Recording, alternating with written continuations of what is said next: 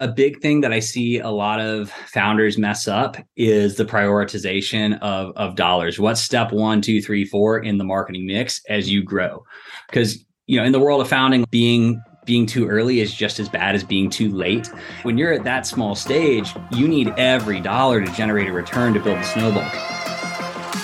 The road of an entrepreneur is guaranteed to be askew, and there are always big questions to overcome. How are tech founders bootstrapping their way to the top while spending money from their own pockets? How do they scale a startup that is primed for a successful exit, yet still remain profitable? These are the types of questions that this podcast will help answer, and it will shine light onto the livelihood of entrepreneurs the good, the bad, the ugly, and the dirt in between. My name is Jim Barnish, and welcome to The Dirt.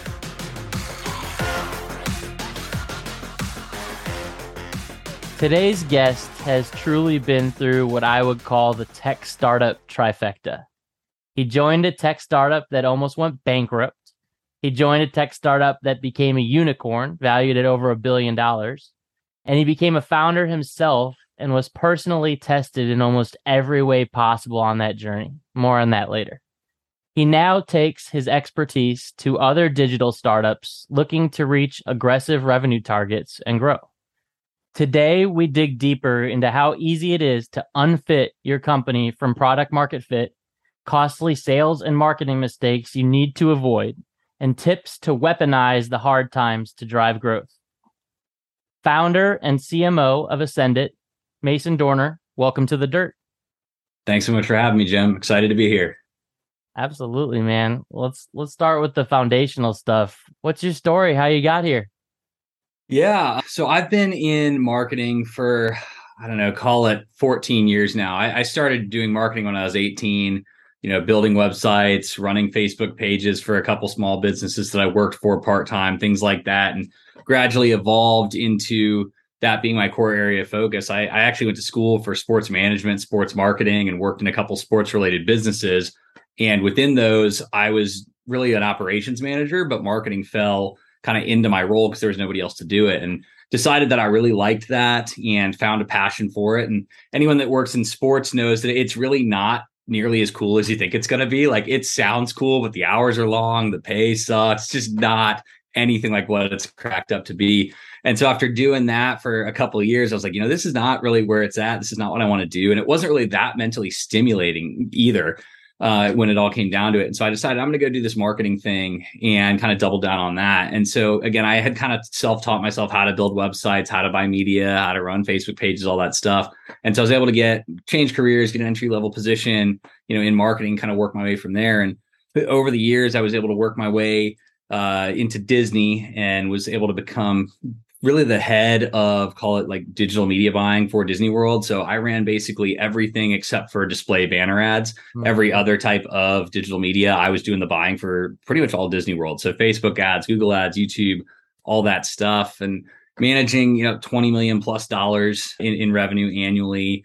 Doing about when I left, my portfolio was doing about 600 plus million dollars in revenue annually, up from about 350 when I took over. So uh, nearly doubled the business unit in the couple years that I was there. And uh, again, just kind of you'll, you'll, find I, I get bored really easily, and I always have to be working on something new, something interesting. And Disney was amazing, but I also started to get a little bored. You know, the business doesn't change that much, doesn't change that fast, and started to get the itch, you know, to do something new and do something different. And got the opportunity to go and work for a local tech startup as like the first media buyer. They had an outside agency and they had like two marketing employees. So I was going to be the first in-house media buyer and join them, grew them up to, you know, a billion dollar unicorn status over the course of about 4 years. It's a very very condensed version of that chapter, but um there's a lot to unpack there that I'm sure we'll talk about more later. But did the whole billion dollar unicorn thing, and then also started my own company at the same time, and am now running that, which is basically an e-commerce and SaaS growth agency firm. So that's the really cliff note version of sort of my career path and how it's evolved and how I came to be here. You know, running Ascenditt alongside my my co-founder. We actually don't have a CEO because there's two of us that are kind of co-CEO.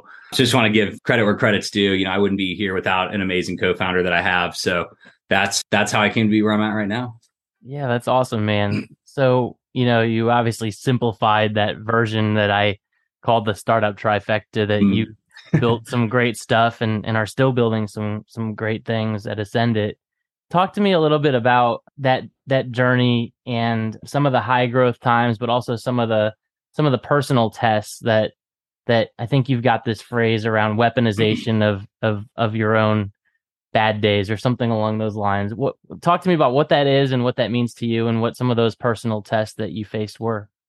Yeah, absolutely. So it's a concept that I call weaponized adversity. I have this grand vision that someday, you know, maybe I'll write a book on it. But where that came from is I was working at the tech startup, which is now called Stax. Uh, Stax Payments recently reached a billion dollar unicorn valuation just a few months ago, right around the time that I chose to make my exit and just go all in on my own thing. But while I was at at Stax, we were in hyper growth mode. I had just taken over as the head of marketing. You know, we're trying to go grow 300 to 500% a year. So, as you know, there's a lot that goes into that. It's an incredible amount of work just in and of itself. Simultaneously, I was also still building my own company on the side. So, building two companies at once. Stax was definitely the priority, but my plan was at some point, you know, we're going to exit this thing and then what am I going to do next? And so I didn't want to have that, you know, sit around for a year and ponder what matters in life and what I want to do next or have an existential crisis. So I'm just going to start building this little thing on the side now so I have something to do. And so I'm building two companies at once. And in the midst of all of that, I was on vacation actually with my wife and woke up one day, got out of bed, and I opened my eyes and I couldn't see. I had double vision in both eyes, and like my balance was really bad. I was having trouble walking around the room. I couldn't read, and I was freaking out. And so, like, we cut the vacation short. We go home to Orlando. We see five or six different doctors. Nobody can tell me what's going on with my eyes. Finally, the sixth or seventh doctor diagnoses me and says I have this condition called keratoconus, which is a, a degenerative uh, condition in, in your eyes. It's hereditary, and basically, my eyes are losing their shape. So think of like your eyes are supposed to be a circle. My eyes are turning into footballs and becoming more pointed in the front. My corneas are becoming misshapen, which is giving me the double vision. And there's there's no reversal for it. There's no correction for it. There's just this one experimental surgery. It might not be experimental anymore, but at the time it was. So insurance didn't cover it. Had to pay out of pocket. And it's also a little bit scary, you know, signing up for something that's experimental, but it was kind of the only option and the surgery doesn't reverse it it just locks your vision in where it's at. So it's like it's not going to get any worse. You're going to have double vision for the rest of your life and i've learned to live with it you know thank god. But it, it doesn't you're going under this really heavy duty surgery to not even correct it. And the surgery involves having like your eye sliced open with a scalpel while you're awake and then they burn it with a laser while you're awake. And it, it's like the closest thing to a saw movie that i think is legal in real life. It was like the worst experience of my entire life and before I even made it to that actual surgery, in between my diagnosis and that surgery, I, I found a lump on my body where there wasn't supposed to be one, and I got diagnosed with cancer. And so I'm fighting these two major health battles at the same time, multiple surgeries, and a really a, what ended up being a two year battle to finally come full circle and be healthy again, all while trying to you know build two companies. So that's it's a ton going on. Like just building a business is a ton of adversity, and then you got not one but two life altering health challenges. And that's that's where this concept of weaponized adversity came to be is actually i was sitting waiting to i was in the waiting room for my cancer surgery to take the tumor out and i'm sitting in the bed and just having this weird kind of self-examination moment of you know this can derail my whole life. What happens if the surgery doesn't go, go well? What happens if i need chemo? Like all, all these terrible thoughts. And I, I had the realization of like, I got to stop this. If I let this run wild, like this is already a big thing that could alter my whole life. But if I let it run wild in my brain, it could derail all these positive things that I have going on with these two companies and with, you know, my wife and my marriage, my family. Like I have still a lot to be grateful for and a lot to be happy about. And this could derail all of it if I don't keep it in its box. And so I'm sitting there in the pre-op room and I'm like, I'm not to let this run any further. And so I get out my phone and I jump on Slack and I just start, I just start working.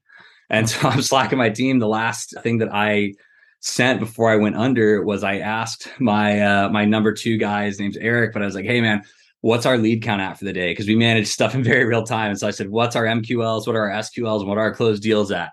And he let me know where our KPIs are at for the day, and then I went under.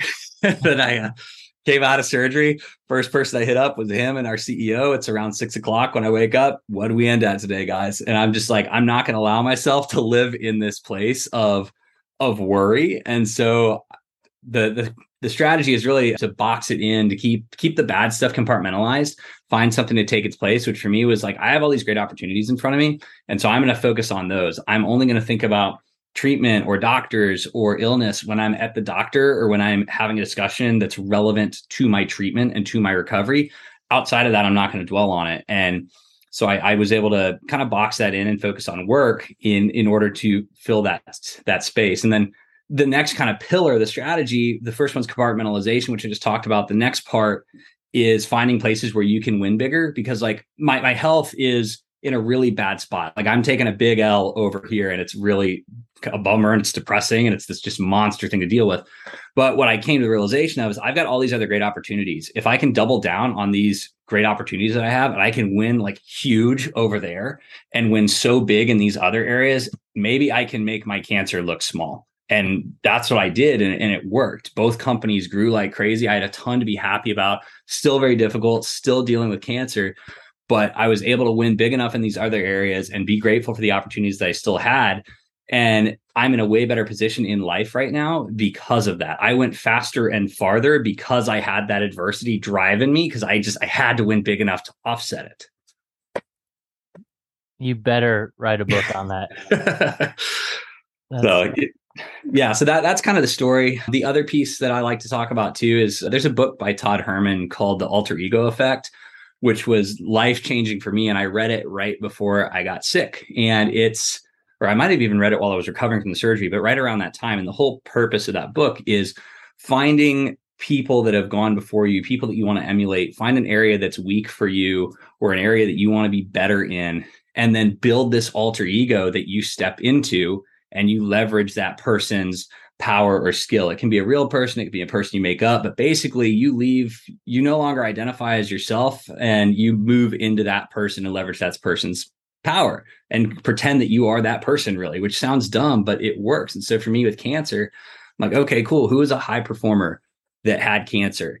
That overcame it, came out stronger on the other side. And, and don't get wrong, say what you want about him. He's made some questionable moral decisions, but I'm thinking, you know, Lance Armstrong, the guy had can, the guy was at the top of his game, had cancer, went to hell and back, and then came out and was able to win again. And so when I was going through cancer treatments and going through surgeries and recovering, that's who I was pretending to be. And so I looked at like the health, the diet that he went on. I worked with one of his doc, like one of his doctors that was on his team that treated him. I went and found that guy, and he was my doctor. Oh, and when I recovered and I got cleared of cancer or cleared of, you know, like physical therapy, like, hey, you're allowed to go exercise again. I went and I rode my bike 10 miles, which 10 miles is not a long way to ride on a bike, but it was symbolic to me of like, I'm going to take this journey and step into this guy's power and leverage this model. Cause he's gone like I haven't gone through this before, but Lance Armstrong has. There's a road, there's a roadmap here, and I'm going to step into that and leverage his power. And you you can use this strategy anywhere. It's not even just you know in illness. Like I use it for public speaking. I really admire Tony Robbins and Andy Frisella as public speakers. And so when I step on stage and I'm now at a place where I do get to speak in front of thousands of people, I don't need to step into their personas anymore. But when I was learning to do public speaking, I would be backstage or off to the side doing their routines. So I'm thinking of Tony Robbins, like he jumps up and down before he does, before he steps on stage, because he's trying to bring energy into himself to bring it into the crowd. And so I would jump up and down. I would do the incantations. I would rehearse things that he, speeches that he had given and step into that persona. And it allowed me to bring that type of energy when I walked on stage.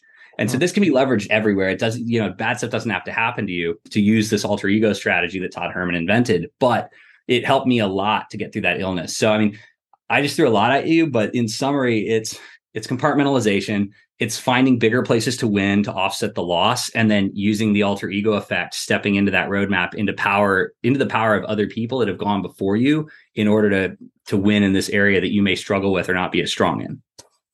Oh that's great man. And and you've mentioned one other part that may not be part of the that program per se but that's been really helpful to you and and i know to me as well in business which is just getting in touch with the spiritual side, right? Mm-hmm. Which is for us is is grounded in Christian beliefs, but mm-hmm. for whatever you believe in, trusting that there's something bigger than you, right?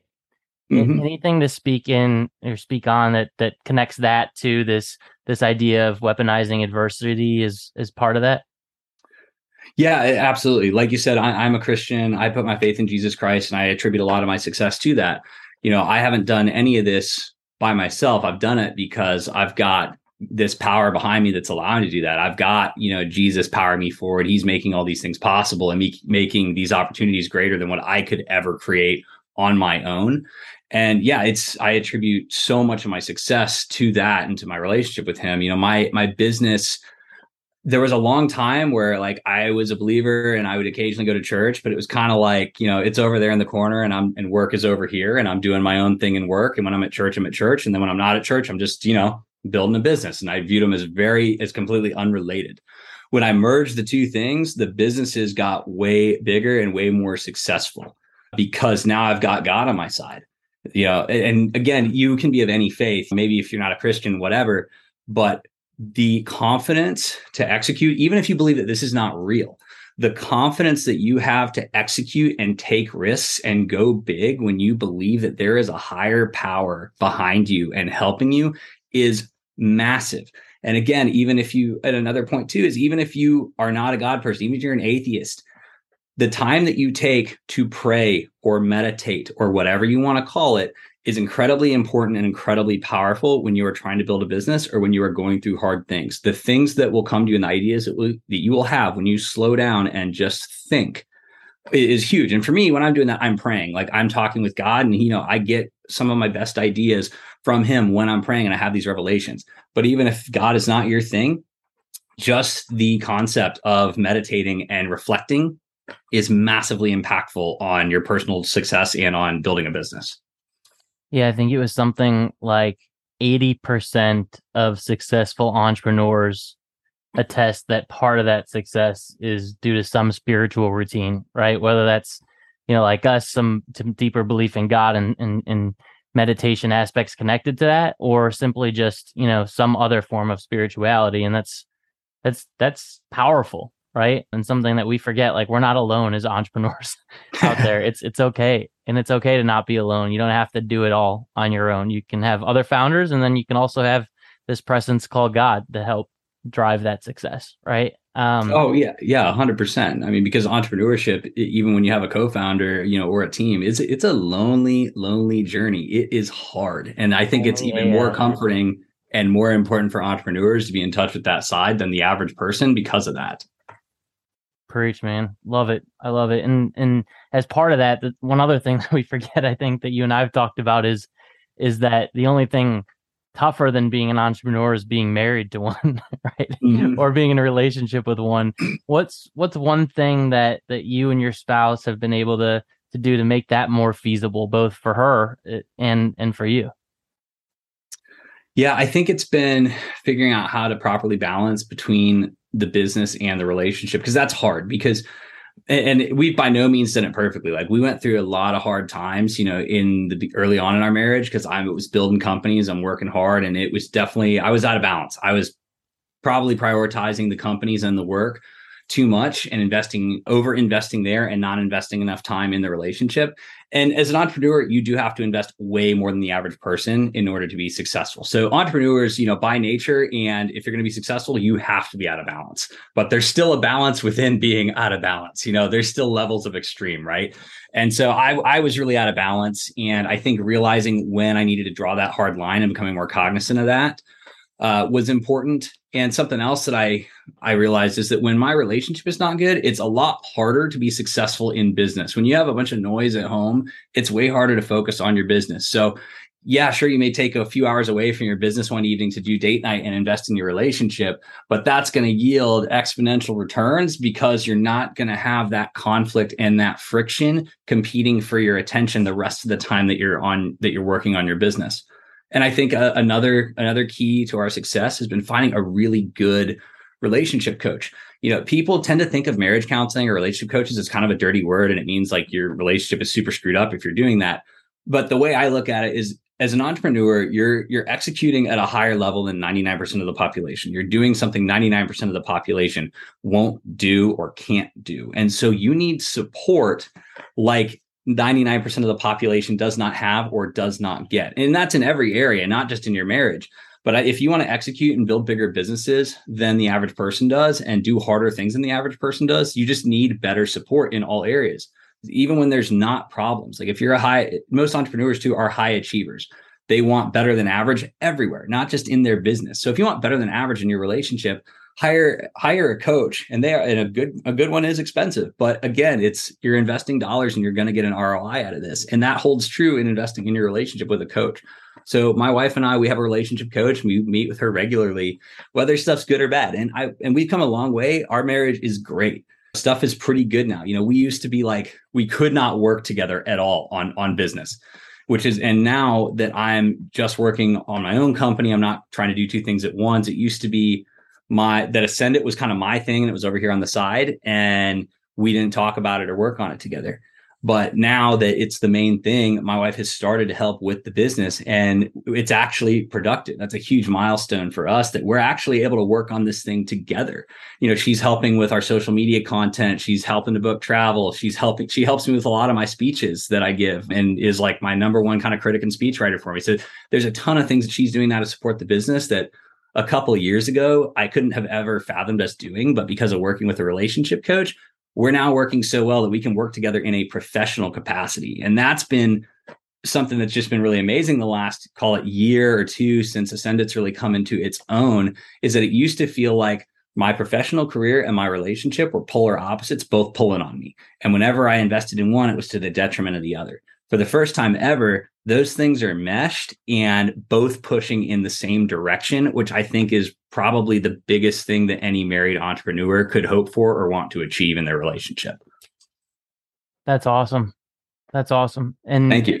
And it wasn't always that way, right? I mean, it's it's been a journey getting there and you've had a coach to help on that journey and you guys have obviously worked towards it and this isn't something that just happens overnight. Oh, um, absolutely not. We've been married almost 10 years. And the first five, we didn't have a relationship coach. And man, I wish I would have started earlier. We definitely learned the hard way that we needed some help and needed some guidance, you know, but we got there. Taking notes right now. sure others out there are too. And welcome any comments around you know others that are working through similar things in their relationship because this this shit is hard man. It's it's not it's not an easy journey to be an entrepreneur or the the significant other of one. So i want to flip topics real quick because there's something that you and i've talked about that i just i love talking about with you in particular and it's this it's this concept of unfitting yourself from product market fit right? Which sure. is you know product market fit you know you have it right you get you're getting pulled in by the market you've got this clear path towards towards growing through and and ultimately making decisions that for some reason based mm. on this great idea you have or whatever it might be that you unfit yourself from it so talk to me mm-hmm. a little mm-hmm. bit about what that means to you and where you've seen that obstacle come up yeah. So, uh, with any software product, or really with any product in general, it, it is the most important thing. If you don't have product market fit, you don't have a company, you don't have a business. Like the best sales and marketing are are going to not work if you don't have a product that people want and a product that doesn't serve a real need in the marketplace. So, and, and, you can have product market fit. And then as the company evolves or a company grows, you can literally unfit yourself because your vision deviated from your customer's vision of what they wanted, or you forget your original base of customers and you start to go upstream and go after bigger deal sizes, more enterprise clients, and you inadvertently leave your base of small guys in the dust. And then you weren't banking on that part of your business falling out. And now you're going backwards chasing the bigger fish, you know, where you were thinking it was going to be additive. I'm going to chase big fish while also keeping the small fish, but you lose that, you know, smaller school of fish. And now, now you're in trouble. A particular example of this is when I was working at Stax. We started as a payment processor, and our our disruptive feature was that we were subscription based. And so we tr- instead of being like Square, where they charge three percent plus whatever transaction fee on every transaction, a lot of people don't realize that's up to a five hundred percent markup. Like the margins are, it's highway robbery, really. And so our founder came in and said, "Hey, I bet if I just charge a flat monthly fee and then it's wholesale cost after that." Business owners will like that because it saved them saved people like 50% on their credit card processing costs. And we're going to be transparent. We're not going to have added fees. You know we are going to be the merchant's friend instead of a necessary evil and we are going to help these small business owners build their business which is a great concept and it was disruptive. It got us a ton of press. The company took off like a rocket after that got out into the marketplace and it worked really really well. Now the thing is payment processing companies are not really worth that much as a business. I mean, they are, but software companies are worth a lot more. And something that we saw, and this is us fitting our market really well, is we saw that there were not a lot of good tech enabled payment processors out there, tech enabled tools. And you also had to have multiple solutions. So, like if I own a website and I have a retail store, I have two different payment processors, two different sets of books, you know, two different bank accounts, and it's a nightmare to reconcile. It literally doubles your accounting costs, which for a small business owner is a nightmare. Like they don't want to spend time doing that, and it takes away from them running their business. So we built a piece of software where you had all your data in one place at the time was called Omni. Now it's called StaxPay, but you could manage your whole business, all your financials and all your payment processing from a single platform, which was really groundbreaking and really, you know, revolutionary. And so that was us providing value. And we built the software from the ground up. We were one of the first payment processing companies to do that. So we're fitting into our market. We're listening to what our, our merchants want in that case. Now, the flip side of this is we were like, okay, we've really unlocked something here by being this software enabled payment processor. And our company's going to be more valuable the more that we lean and the more that we sell this software, the more that our merchants adopt it. And so we decided we're going to be a software company now, which again is is right from a valuation perspective.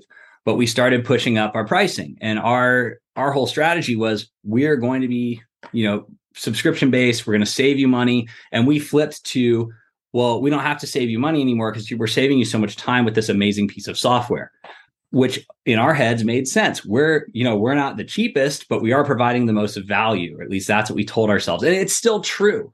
But the thing is, that's not what the market necessarily wanted. And we started to see backlash because at the end of the day, we are still providing payment processing. We merchants still want to see savings, at least at the smaller merchant level that aren't super tech dependent. It's different when you get into enterprise level companies and they need that tech. And so as we were trying to up our average deal size and charge more for the software, we alienated our original base that we started with.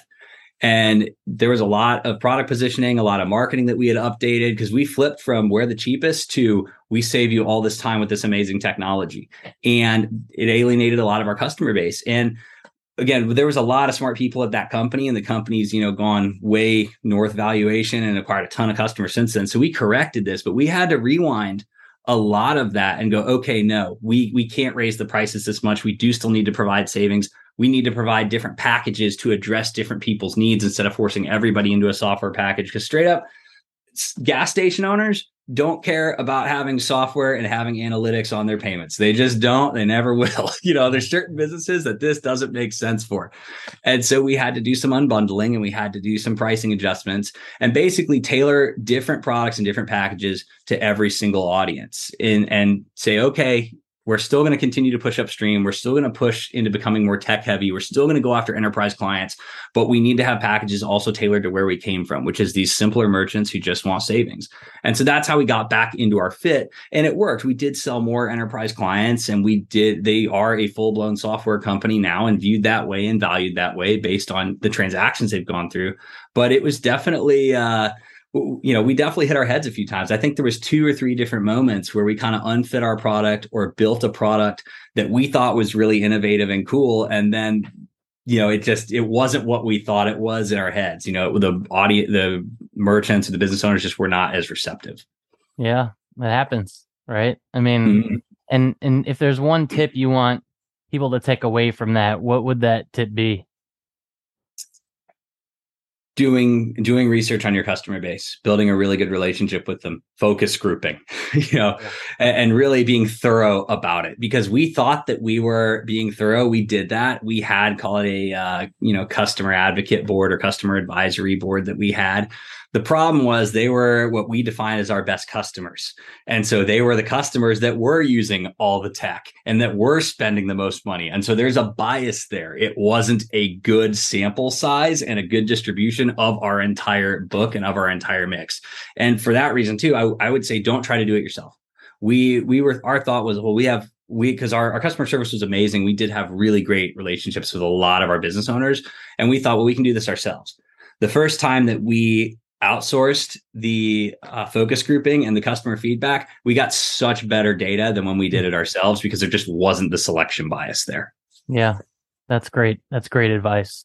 Terrific, Mason. When you think of some of the other, let's call them lessons learned and, and mistakes made around sales and marketing that, that mm-hmm. kind of ties towards this, right? You know, obviously you know, listening to your customers pivotal, not mm-hmm. unfitting mm-hmm. yourself from product market fit pivotal. But what are some other things that would fit in the sales and marketing bucket that that are just some mistakes that were made early on that other founders can learn from? Sure. I, I think so. I, I, tend to come from the media buying side, from the advertising side. A big thing that I see a lot of founders mess up is the prioritization of, of dollars. What's step one, two, three, four in the marketing mix as you grow? Because you know, in the world of founding, like being being too early is just as bad as being too late. And I see a lot of founders jump the gun on certain tactics that they're not ready for.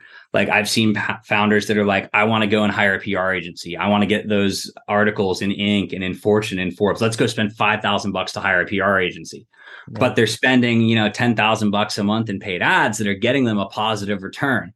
That PR agency, you know, not that PR is not great, but when you're at that small stage, you need every dollar to generate a return to build the snowball. PR is awesome, but it yields very slowly and unpredictably. And when you're starting a company, you need predictable revenue growth, you know, and you can't be spending dollars that aren't going to pay for six months. You know, when you've gone through a couple rounds of funding and you're a bigger brand, absolutely. But that's a big one where I've seen people go, you know, way too early as they go into PR too early. And another example right now, it's this is more shiny object syndrome, but TikTok. Hmm. TikTok mm. ads are great, but they still do not have the same ROI as Google and Facebook. So if you are jumping into TikTok and you haven't maxed out Google and Facebook, you're leaving meat on the bone because your returns on TikTok are going to be lower than those two platforms. Max out Facebook and max out Google before going to that other platform and chasing that shiny object. And, and I'm talking about this in the context of marketing and media mix, but this can be applied to, to anything.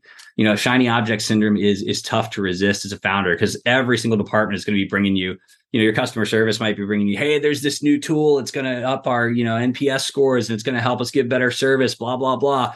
But that tool might cost more than your entire payroll for your customer service at that time. Like it it doesn't it's not going to make sense for that stage. Not that it's not great but you're not there yet. Yeah. What about email marketing and, and conversion rates and things along those lines? Any any hard lessons learned as i know a lot of other founders have in in mm-hmm. leveraging email is it from a marketing perspective or not understanding how their funnel is converting from a website you know inbound perspective Sure. I think a, a, big lesson that we learned with email that we went through when we were at Stax is when when I joined the company, there was this idea that sales owns email because only the salespeople talk to the customer. And so there was one-to-one emails being sent, or really they weren't one-to-one, call it, you know, batches of 50 or whatever. But the salespeople were sending all the emails. And so those are all, it's one to one style communication. It's plain text. It's, hey, so and so, are you interested in a demo? Or, hey, I saw you're browsing our website. Or, hey, can I send you any more information? It's, it's very salesy. And it was the attitude was marketing, don't touch, don't touch our prospects, don't email them. You're going to screw up the sales process. But what what they didn't realize at the time is that it's two different messages and that they're actually very complementary to each other. You want, yes, you want your sales team to be emailing your prospects and be reaching out to them with those direct, either you know, relationship building or sales building or demo booking type of calls to action. But marketing at the same time is going to send a different message. It's going to be very educational. It's going to be, hey, information about the company, information about the product, information about the brand and you can email twice as frequently and have twice as many touch points without pissing off the customer because they understand it's coming from two different places and you're giving two different pieces of information. And when we doubled our more than doubled our emailing and we started emailing for marketing and sales, now we coordinated to make sure that they weren't getting a sales sequence email and a marketing email on the same day. So we had our sequence pretty well choreographed out. But we are we saw our conversion rates from email double because we doubled our touch points and we were reaching from both sides of the business which this also kind of leads me into another another point about you know sales and marketing. Sales uh, the head of sales and the head of marketing need to learn to be best friends. That was another big lesson is initially when i joined the company you know me and the the head of sales we didn't quite trust each other you know we we both came from different schools of thought. We'd both been successful in our own rights. We're type a strong personalities. And it, it took us a little while to build that trust together. But once we built that trust and we were actually communicating and coordinating, we were so much more successful. And it's it's crazy because we started out with a really kind of headbutting type relationship. We haven't worked together in a couple years now. We've both gone other places. We're still great friends. We still talk every single week. And we started out as not enemies, but definitely definitely adversaries. And so uh, it is really important if you're a sales leader or a marketing leader or a CEO sitting above these two positions to force them to like each other force them to work together because they are they are really complementary. And but the nature of the two is to fight each other. So it's the yep. more that you can you know kind of be vulnerable and lean in the better things are going to go. Because you as a marketer you're looking at charts and graphs right? And so there's qualitative things that are happening on those sales calls that you will not get from charts and graphs. And by the flip side sales sales leaders tend to be a little more qualitative. Really good ones are data driven and do do analysis. Uh, but they might be seeing, oh man, five calls came in in a row, you know, or five leads came in in a row that sucked, but they tend to miss the macro picture sometimes because they're just they're looking at small sample sizes and the overall trend might be good. And so that's where marketing and sales can really complement each other. Is marketing brings that data driven piece most of the time, and sales can bring the qualitative piece that complements this. And when you put those together, is really when high efficiency and when magic starts to happen in the sales process and in the funnel.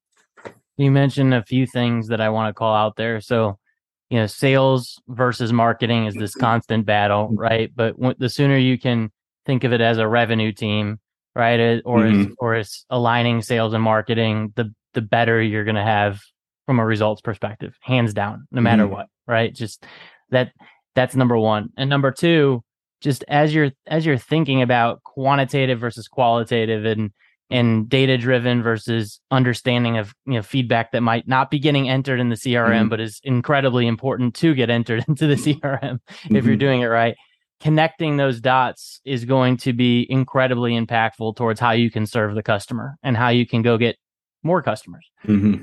so super important that whole concept of revenue team is is not as not as popular as it should be let's just say that or revenue mm-hmm. operations right because it is one path towards getting revenue, sales, and marketing. It's just a matter of how you work in unison.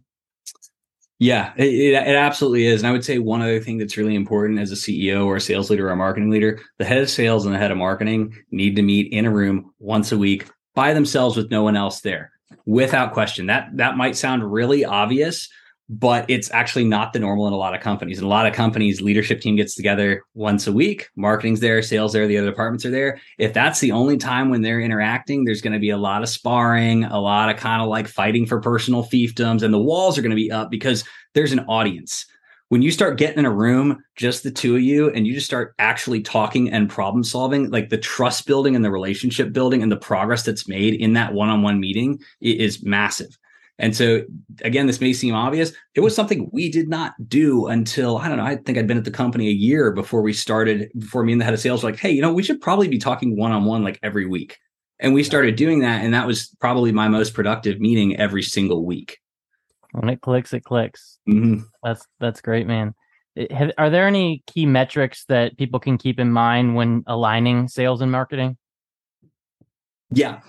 So the biggest metric that we looked at was just our SQL generation because marketing, you know, there many marketing teams are guilty of look at all these leads that we generated and sales says, yeah, but the quality was crap. We only closed this many deals. And so the sales qualified lead stage was really what we unified on because that's that's kind of where the agreement happens, right? It's sales saying, "Yes, we agree. This is a good lead." And so that's where we where we focus was on that MQL to SQL conversion rate and cost per SQL because you, you can even have your SQL to or your MQL to SQL rate drop really low. But if your MQLs are super, super cheap, if your leads are cheap, you can have a low conversion rate to SQL and the math still works.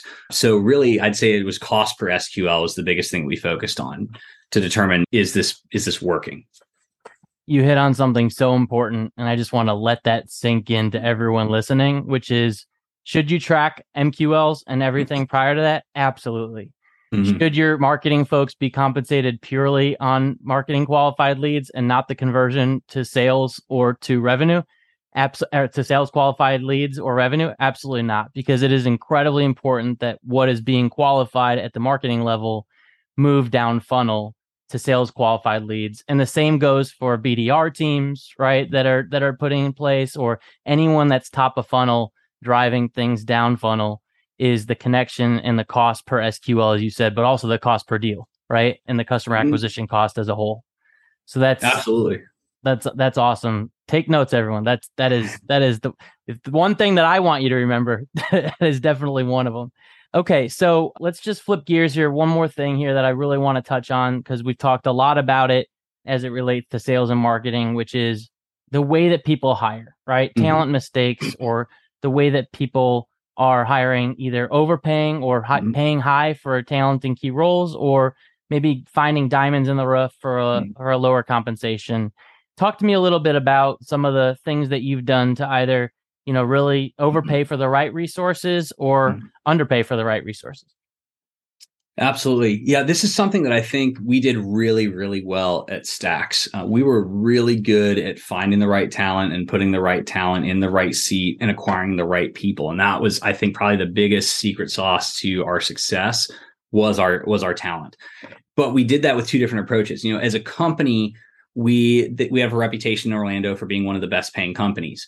And especially for key roles, we were willing to overpay. Even I was one of those roles. You know, like I, I came in and I came in for my interview and I think I was 30% more expensive than the range.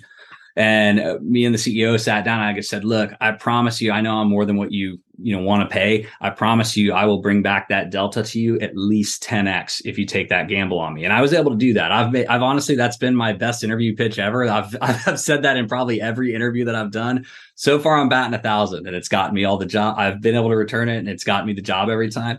But that was something that we that we did really well. Is we overpaid for really key top talent positions and we always saw massive ROI on that. Now, that being said, you cannot overpay across the board. You cannot overpay for everyone. And, and particularly in, in marketing, our philosophy was every dollar possible has to go to lead gen.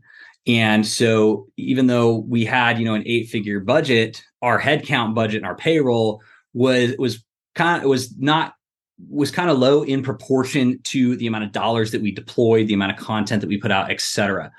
So for me, the challenge as a leader was how do I, you know, staff these positions with good people? How do I still build a rockstar caliber team? Because we definitely had rockstar level, you know, demands and goals placed on us. But I would say uh, we had our average, not bad, but just average payroll level. So I had to. So, so how do I go out and get rockstar talent with average with an average level salary? And for me, what I was able to find was if I could find people who those diamonds in the rough who had been passed over by other companies, laid off from other companies, fired from other companies, people that were kind of like just maybe quirky in the interview process, whatever, but had a great resume, I was able to build a really a really solid team. And i those all sound like red flags as i'm listing them off but what i dug into was like this person laid off. Why did they get laid off? This person got fired. Why did they get fired? What made them unsuccessful in that other organization and could we correct for that here? And so i had people with all those red flags and we were able to path it to make them successful in our organization and and a lot of it too also goes back to just empathy and not having a cookie cutter leadership approach I, I, had, you know, the joke was I had the band of misfit toys. You know, that was kind of my my team. You know, everybody was so different. Like this group would never hang out together on the weekends. They were all very, very different. And marketing is that way anyway. It's so multifaceted. You've got the math and science side, media buyers, and then on the other side, you've got like copywriters and social media managers and uh, and graphic designers but I was able to kind of maximize each of my team members' performance because I tailored my approach. Every single one of my one on ones was completely different just because I realized that people have different human needs. They have different things that motivate them. And so instead of having this, like, here's your one on one template, you know, like it, when I was at Disney, everybody filled out the same sheet for their one on one. It was all very mechanical. And there were people on my team I did that with because that's what worked for them. But there were also people on my team that I spent more time, you know, talking with them about how their family was doing or how their kids were doing because that really mattered to them. And this is another key piece too is like a, a, boss barks orders, right? Like a leader is truly able to get their team behind them. And some of these people, like they they just wanted somebody that cared about them. And if you showed them that you cared about them, and, and I genuinely did, I loved every single person on my team. But if you genuinely cared about them and embraced them as people and not just employees, man, they'll charge in a battle. They'll go to war for you. They'll like they'll lay it all on the line, you know, for the team to make the team and to make you successful because you cared. And so if I was going to sum it up, you know, find diamonds in the rough and they may be quirky, they may have that, you know, they may have a screw or two loose or whatever, But if you figure out, okay, well, you know, how to make them successful and how to accommodate, you know, and, and most of it is quirks. A lot of this stuff was just like stylistic stuff. Somebody's really shy, or, you know, somebody has a tough situation at home that requires them to work remotely more often. And that sounds obvious now, but pre-COVID, when I hired a lot of these people, you know, some of them had more complicated family situations. And that's part of, I think, why they things didn't go so well for them at their previous employer. We accommodated that and they did great. And actually, the more that we accommodated them and the more freedom, the more trust we gave them, the better they performed. Mm-hmm. But in a strict Fortune 500 company, there that's not very well understood or they're not going to put up with it. So if you can lead with empathy, really care about people, you know, tailor your approach to your people and look for people that have been passed over. Don't assume that somebody that's been laid off or been fired is not a good employee. They were probably somewhere that just wasn't a good fit.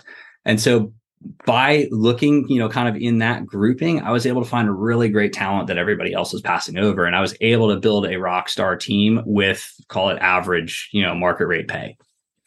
Love it, man. So many good tips here. And we're gonna need to do a part two of this, by the way. So get ready for that. But all right. We always close off every one of these episodes with a, a founder five, as I like to refer to it, which is just a quick hit list of things that all have to do with growth and you, Mason. And so, first on that list is the top KPI that you are relentlessly focused on.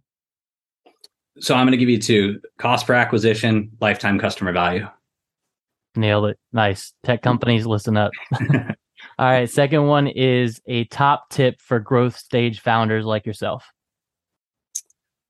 I, I, think it goes back to prioritizing your dollars. Uh, being being too early is just as bad as being too late. Make sure that your dollars and where you're putting them is what makes the most sense for the stage of growth that you're at.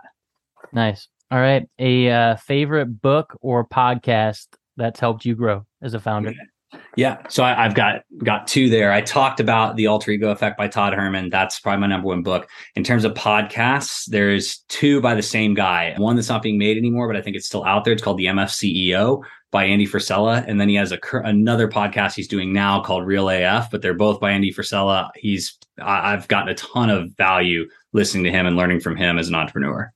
Nice, awesome. Okay, and let's see here. The actor that would play you in a movie. Yeah, so uh, I would say Hugh Jackman. I've actually I've had people make the comparison between us over the years. I don't know if I necessarily see it, but I've gotten it enough times to where I think that that's that's who it would be. You know, and he's a badass too. I love the Wolverine movies, so hey, I'll I'll take it. Well, ninety nine point nine nine percent of the audience is listening only, so just to compare it to, why don't you guys hop on YouTube, check it out? We got a real Hugh Jackman with us today. So awesome. All right. And then the last one here is when all is said and done, you look back, you're like, damn, I did an awesome job. What is going to be the title of your autobiography? The Billion Dollar Marketer. Nice. Love it. So that's right. always been that's been my vision is to, you know, I've built one company to a billion dollars in the B2B space. My goal is to do it again and hopefully do it in a different vertical and hopefully in the D2C space actually. There's so few people that do it multiple times and do it multiple times in different verticals. So that's that that's the lifetime goal. I'm halfway there and you know, if I get there then I'll write a great marketing book.